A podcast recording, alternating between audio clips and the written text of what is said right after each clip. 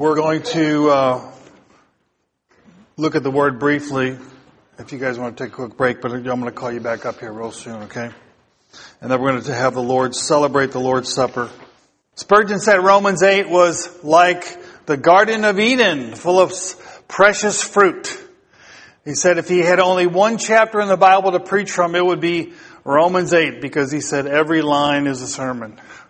Every line is many sermons. Uh, another author has compared Romans 8 to the, to the pinnacle of, of the gospel. When we think of the gospel as a beautiful, uh, building, this is the, this is the pinnacle of the entire gospel presentation in the book of Romans.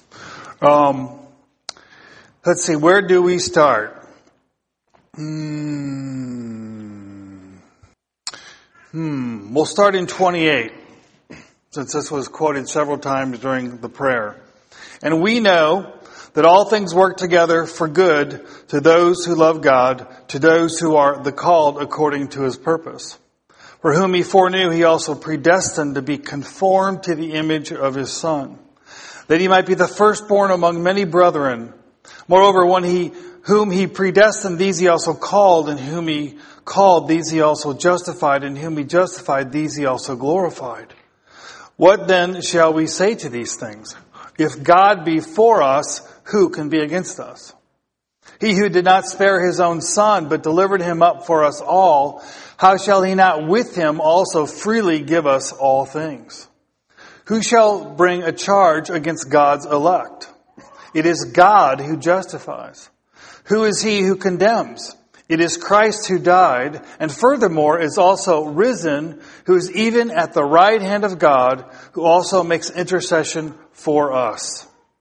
Who, or what, shall separate us from the love of Christ?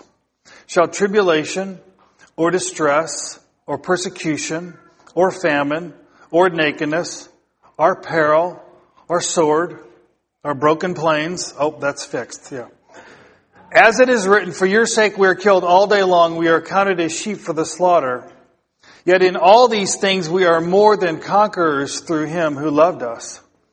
For I am persuaded that neither death nor life, nor angels nor principalities nor powers, nor things present nor things to come, nor height nor depth nor any other created thing shall be able to separate us from the love of God which is in Christ Jesus our Lord. Um, as we celebrate communion, um, Jesus said to take the supper, celebrate the supper, and he said, do this in remembrance of me, to remember me. And as I meditated on that phrase this week, um, I realized that to remember him is to remember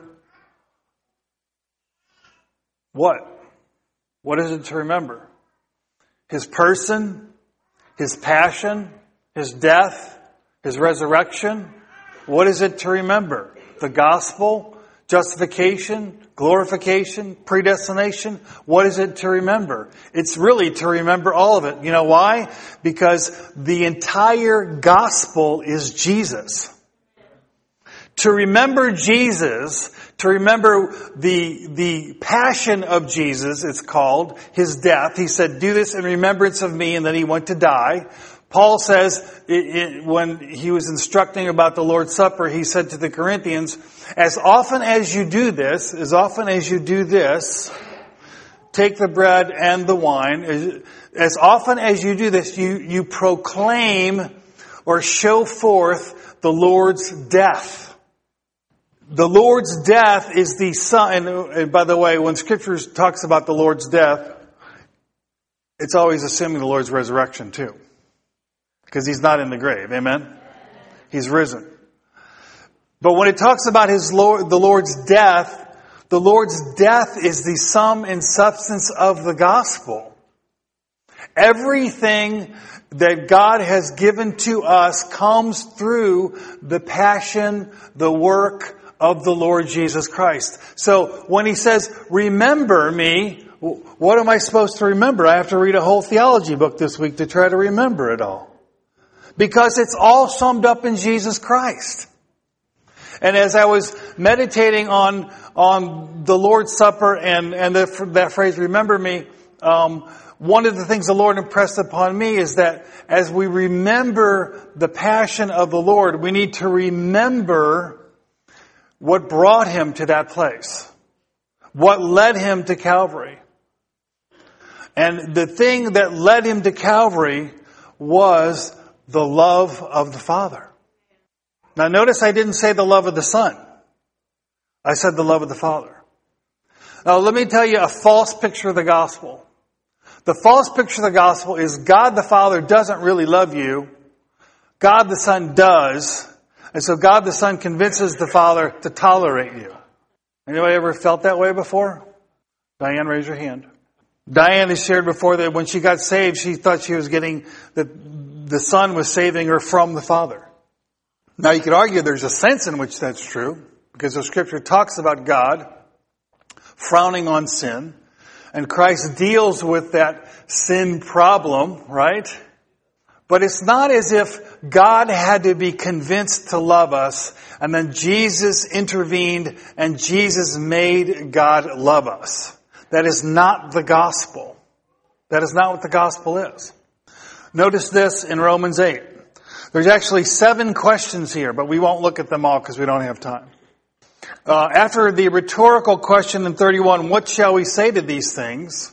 These things really are not just the things in the preceding verses, although that's the kind of the summary of, of what Paul has been saying in the book. What shall we say to these things means what are we going to say to everything I've told you in the, in these first eight chapters? The whole gospel. The, the, the, fact that we're justified, that we're redeemed, that we're reconciled, that we have new life, that we're being conformed to the image of, son, of the Son, that we have the Holy Spirit in us, transforming us and fulfilling the righteousness of the law in us. What, what are we going to say to these things? And Paul goes on and he says, if God is for us, who can be against us? Notice he says God. If God is for us, who can be against us? What's the answer? I didn't hear you. Well, they can be against you, and very often they will be against you. But the point is that no matter who is against you, if God is for you, then you will triumph. That's what he's saying. Look at, uh, we're going to come right back. Look at Psalm 118 for a moment. Got to go quick. Psalm 118, you there? Okay, Psalm 118, verse 5. It says, I called unto the Lord. And by the way, Psalm 118 is a messianic psalm.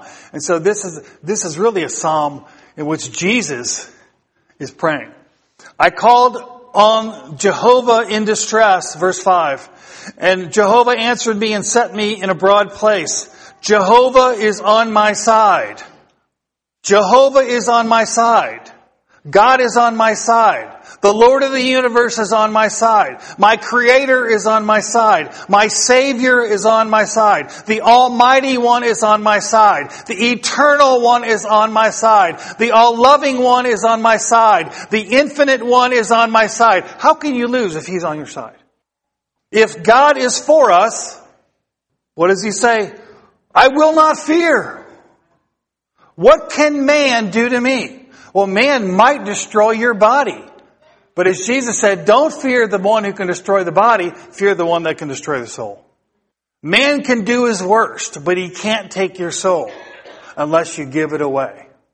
Verse 6, the Lord is on my side, I will not fear. What can man do to me?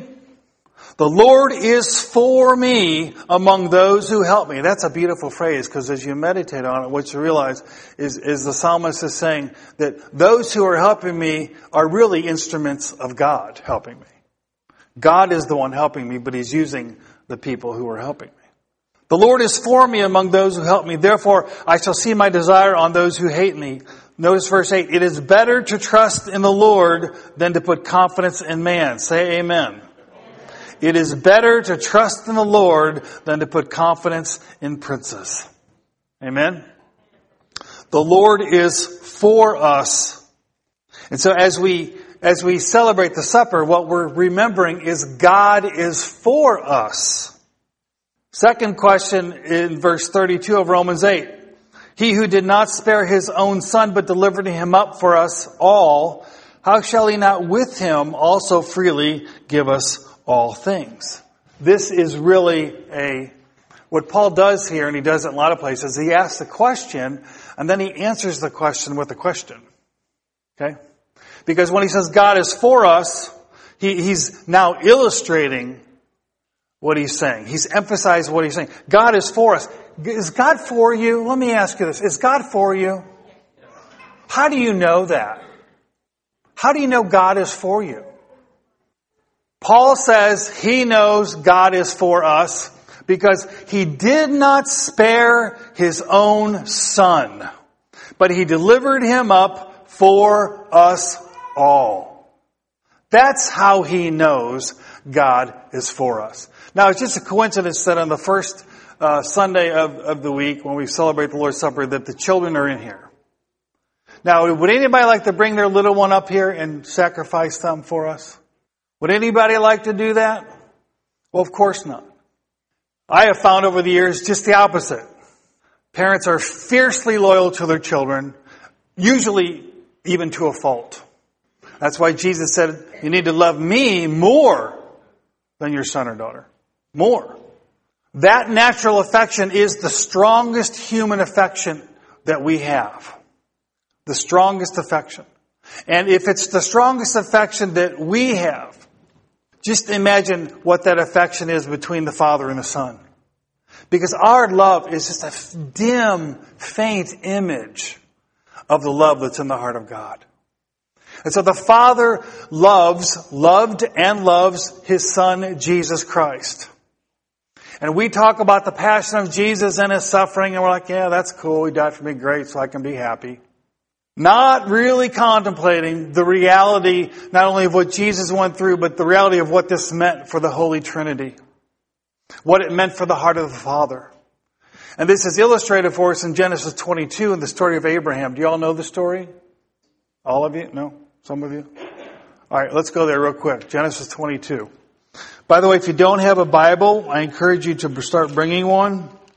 You can bring it on your phone. You can bring it a big old clunky one like mine. It doesn't matter. Where did I say to go? Genesis 22. Genesis 22. God had promised Abraham a son. He came, and as you, as you all probably know the story, he, uh, he came to Abraham said, I'm going to make you a father of many nations. Abraham believed God in spite of the fact that the promise was just, excuse me, insane. Crazy. Because he was old, his wife was old, she was past the time where she could bear children, and, and for God, for this to happen would take a major miracle, a grade A miracle, a type 1 miracle. You get what I'm saying? Not a little bitty miracle. This is a big deal. So, um, God promises, then he makes Abraham wait for the fulfillment of the promise. You know how long he had to wait? Does anybody know? Does anybody know how long he waited? Are you people reading your Bibles? 25 years. 25 years. Then he, fulfills the promise. After 25 years, he has a son. And, and can you imagine how much Abraham must have loved that kid? Right? Waiting all that time. But not only that, that, that in him was, was the fulfillment of, of the, the covenant that God had made with Abraham. In this son was, were all of Abraham's cherished hopes. Not just about his own, you know, his own reputation. This was about a man who loved God, and through his son, he was going to see the fulfillment of God's purposes on the earth. Okay? Through this son. So what does God do in Genesis 22? Verse 1, now came to pass after these things that God tested Abraham. And said to him, Abraham, and he said, here I am. And he said, take now your son, your only son, Isaac. And by the way, he wasn't the only son, technically. He had another son. He says, take your only son, whom you love and go to the land of Moriah and offer him there as a burnt offering on one of the mountains of which I will tell you. This is the first time the word love appears in the Bible. Abraham loved this son, probably more than life itself. And what does God do? He says, I want you to give that son to me. Now that would have been really hard. And it's very hard for us to enter into the reality of what's going on here. Because we know the end of the story. But Abraham didn't know the end of the story. Abraham didn't know when God said, I want you to, I want your son. He didn't know that his son was gonna, uh, well, he didn't know the the story. What makes this worse is not only did God say to Abraham, I want your son, he said, I want you to sacrifice your son. I want you to do the deed. I want you to kill your son. I mean, this is crazy. So Abraham rose early in the morning, he saddled his donkey, took two of his young men with him, and Isaac his son, and he split the wood for the burnt offering, and arose and went to the place which God had told him. Then on the third day, Abraham lifted his eyes and saw the place afar off. Abraham said to the young man, stay here with the donkey. Uh, the boy or the lad will go yonder and worship. Me and the boy will go yonder and we will worship. And we will come back to you. Now we know from the book of Hebrews that that statement, we will come back to you, we know that was a profession of faith. That Abraham truly believed he was going to have to slay his son. But likewise, he believed that God was going to raise him from the dead. So Abraham took the wood of the burnt offering and he laid it on uh, Isaac his son and he took the fire in his hand and a knife and the two of them went together. I can't imagine what that walk was like. Can you imagine? What a long walk that must have been for Abraham, knowing that he was going to have to kill his son. But Isaac spoke to Abraham, his father, and said, Father, he said, Here I am, my son. He said, Look, the fire and the wood, but where is the lamb for a burnt offering? And Abraham said, My son, God will provide for himself the lamb for a burnt offering. Another profession of faith. So the two of them went together. Then they came to the place of which God had told them, and Abraham built an altar there and placed the wood in order. And he bound Isaac his son and laid him on the altar upon the wood. This, what's striking to me about this is the impression you get at this point in the story is that Isaac fully submitted to his father. He didn't, didn't, I mean, at some point he explained to him what's going to happen. Because they put the wood in this, he bound his son. He said, Son, here's what God told me. You have to die and I have to kill you. And Isaac did not protest. Verse 10. And Abraham stretched out his hand and he took the knife to slay his son. But the angel of the Lord called to him from heaven and said, Abraham, Abraham. So he said, Here I am. And he said, Do not lay your hand on the lad or do anything to him, for now I know that you fear God, since you have not withheld your son, your only son, from me. Then Abraham lifted his eyes and looked, and there behind him was a ram caught in a thicket by his horns. So Abraham went and took the ram and offered it up for a burnt offering instead of his son. And Abraham called the name of the place, the Lord will provide, or Jehovah Jireh, as it is said to this day, in the mount of the Lord it shall be provided the the um, there's so many lessons in this passage, and we may come back to this at a future date when we talk more about faith. But because there's each each person, Abraham and Isaac, they they have a, a typological significance, and this text is important as it, what it teaches us about the, the obedience of the son to the father. But what, what does it teach us about the Father? What does it teach us about the heart of God? That He would give His Son for us whom He loves. And, and if you don't have children, it's hard for you to really understand. But if you have children, I think you can get a little glimpse of what I'm talking about.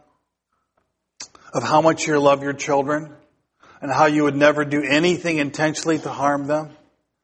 And you have a little glimpse of the heart of the Father through your love for your children.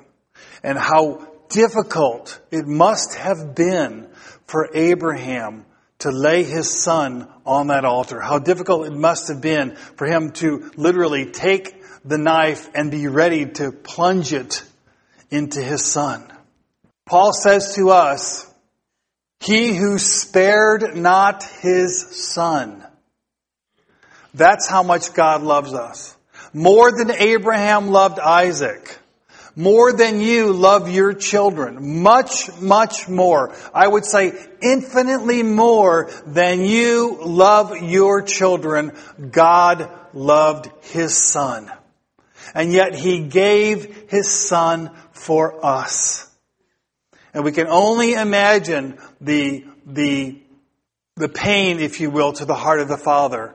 Because when Jesus Christ died on that cross, it was not the Jews that killed Jesus or the Romans that killed Jesus. It was the Father that killed Jesus. He went to the cross, the Word of God says, by the foreordained or predetermined counsel of God. And yes, Judas betrayed him and he had evil motives and the Romans hated him and the Pharisees hated him. But God used all of that to accomplish the Father's purpose. And the gospel is this, for God, not, not Jesus, for God, meaning the Father, for God so loved the world that he did what? That he gave, or as Paul says, he offered up, he provided his son the most precious thing to him, he gave for us. That's how we know that God loves us. Go back to Romans, but go to chapter 5 real quick before we go back to 8. Romans 5, Paul says this. Therefore, in verse 1, having been justified by faith, we have peace with God through our Lord Jesus Christ through whom also we have access by faith into this grace in which we stand and rejoice in the hope of the glory of God. And not only that, but we also glory in tribulations. How can you glory in tribulations?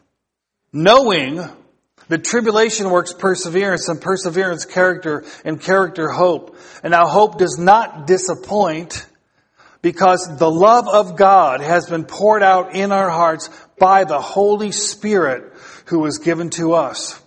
For when we are still without strength, in due time Christ died for the ungodly. For scarcely for a righteous man one will die. Yet perhaps for a good man someone would even dare to die. But God, the Father, demonstrates His own love toward us and that while we were yet sinners, Christ died for us. The Father showed us His love by providing His Son for us, not when we were good, not when we were obedient, not when we were religious, not when we turned over a new leaf. He sent His Son to die for us in our sin. In our sin. That's how much God loves us. Romans 8. Next question. Verse 33. Who will bring a charge against God's elect? It is God who justifies. No matter what others may say of you, no matter what others may, how they may judge you, no matter how the enemy of your soul may accuse you, the Word of God says that God is the one who justifies you. God is the judge. And what God says is true. No amens? That means if God says you are righteous, and I mean righteous in the sense of you're standing with God, you are accepted with God, God is not holding his sin, your sin against you. You are not guilty before God because you are justified. Justified means it's justified, never sinned. You're justified. You're accepted. If God says you're accepted, you're accepted. If God says that, that you can stand in His presence, then you can stand in His presence. If God is not condemning you, guess what? You're not condemned. So don't live like it. Don't walk around living like you're condemned because the Word of God says you are not condemned. The Father says, I am not condemning you because I'm the one that justifies you. Why would God condemn the one He justifies? It doesn't make any sense. He's not schizophrenic. It doesn't do one thing with his right hand and then change it with his left hand. God is the one who justifies. You don't justify yourself. If you're, if you're standing with God dependent on your obedience, then you would have every reason to wonder, am I condemned? Am I accepted? But it doesn't depend on you. It depends on the work of Christ. It depends on the love of God. And God says that if you are in Christ through faith, that He has already declared you righteous. Amen? That means there is Romans 8 1. What does it say? There is no condemnation to those who are in Christ Jesus. Can you read that? Can you say that? There is no condemnation to those who are in Christ Jesus. You know what that means? That if you're in Christ Jesus, there's no condemnation for you. So when you read that verse, you need to say, there's no condemnation for Ryan. There's no condemnation for Drew. There's no condemnation for Matt. There's no condemnation for Steve. There's no condemnation for Sean. There's no condemnation for anyone who is in Christ Jesus.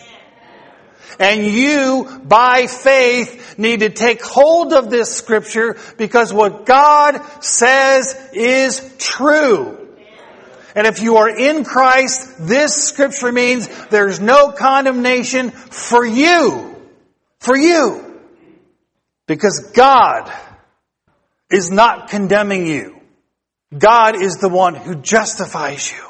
Next question, 34. Who is he who condemns? Is it Christ who died and furthermore is also risen, who is even at the right hand of God, who also makes intercession for us? Okay, Paul says, well, the Father's not condemning you. Well, hmm, maybe the Son is. Well, let's see. Would the Son then give His life for you? Would He die for you in order to condemn you?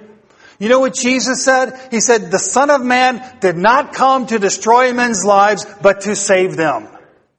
He said, I did not come for condemnation. He says the condemnation is that when men had the light, they loved darkness more than light. That's the condemnation. God sent His Son into the world not to condemn the world, but that the world through Him might be saved. Jesus didn't come to condemn. He came to save. So is he going to condemn you if you receive him? The logic of it is preposterous. Next question. Who or what shall separate us from the love of Christ? And then Paul tells us all of these things. Tribulation, distress, persecution, famine, nakedness, peril, sword.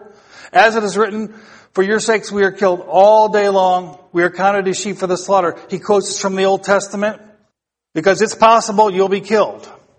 It is possible you might die for the gospel, but that doesn't mean God doesn't love you. Yet in all these things we are more than conquerors through him who loved us. Paul says, for I am persuaded that neither death nor life, nor angels, nor principalities, nor powers, nor things present, nor things to come, not height, nor depth, nor any created thing shall be able to separate us from the love of God, which is in Christ Jesus our Lord. What he is saying is that there is no created thing.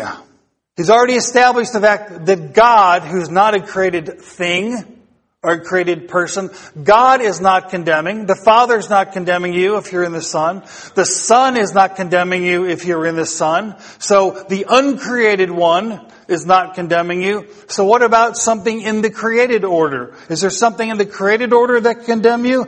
He's saying no created thing. This means there is no experience, there is no person, there's no time, there's no place, there is nothing in the created order that can separate you from the love of God in Christ Jesus. Hallelujah. Nothing. Oh, there is one thing. Want to hear it? Your unbelief. That's the only thing. Because we're saved by faith. We know God by faith. We know the Son by faith. And we experience the truth and the reality of God's love by faith. Amen? By faith. As we remember the Lord, as we take the supper, we're celebrating so many things, but we need to remember and celebrate the love of the Father. And we need to walk in the reality of that love. Walk in the reality that we are not condemned. Walk in the reality that God loves us so much He gave us His Son.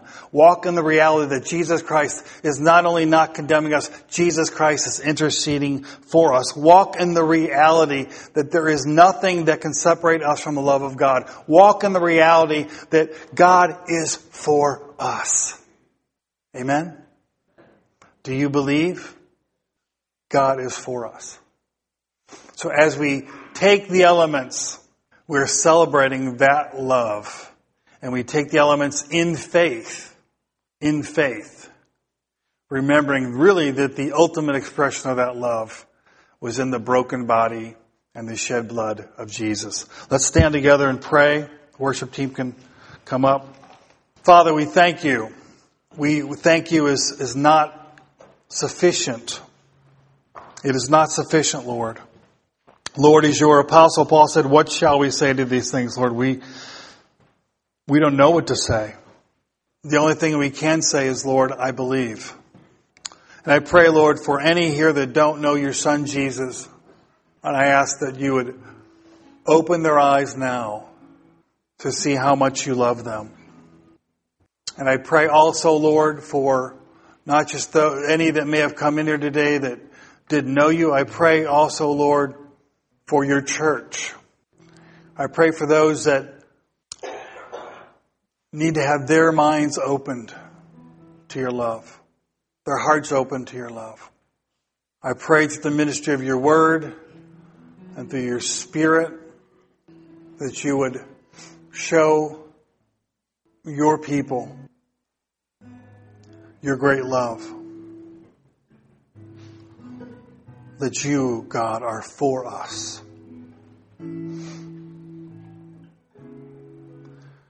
We thank you that you have proved, you have demonstrated in space time history your love by giving us your Son. No greater love has any man than this, than a man lays down his life for his friend. And Lord, you've called us your friends. You've called us your children. You've called us your beloved. May we revel in that love. And may that love transform us into the image of Jesus. Amen.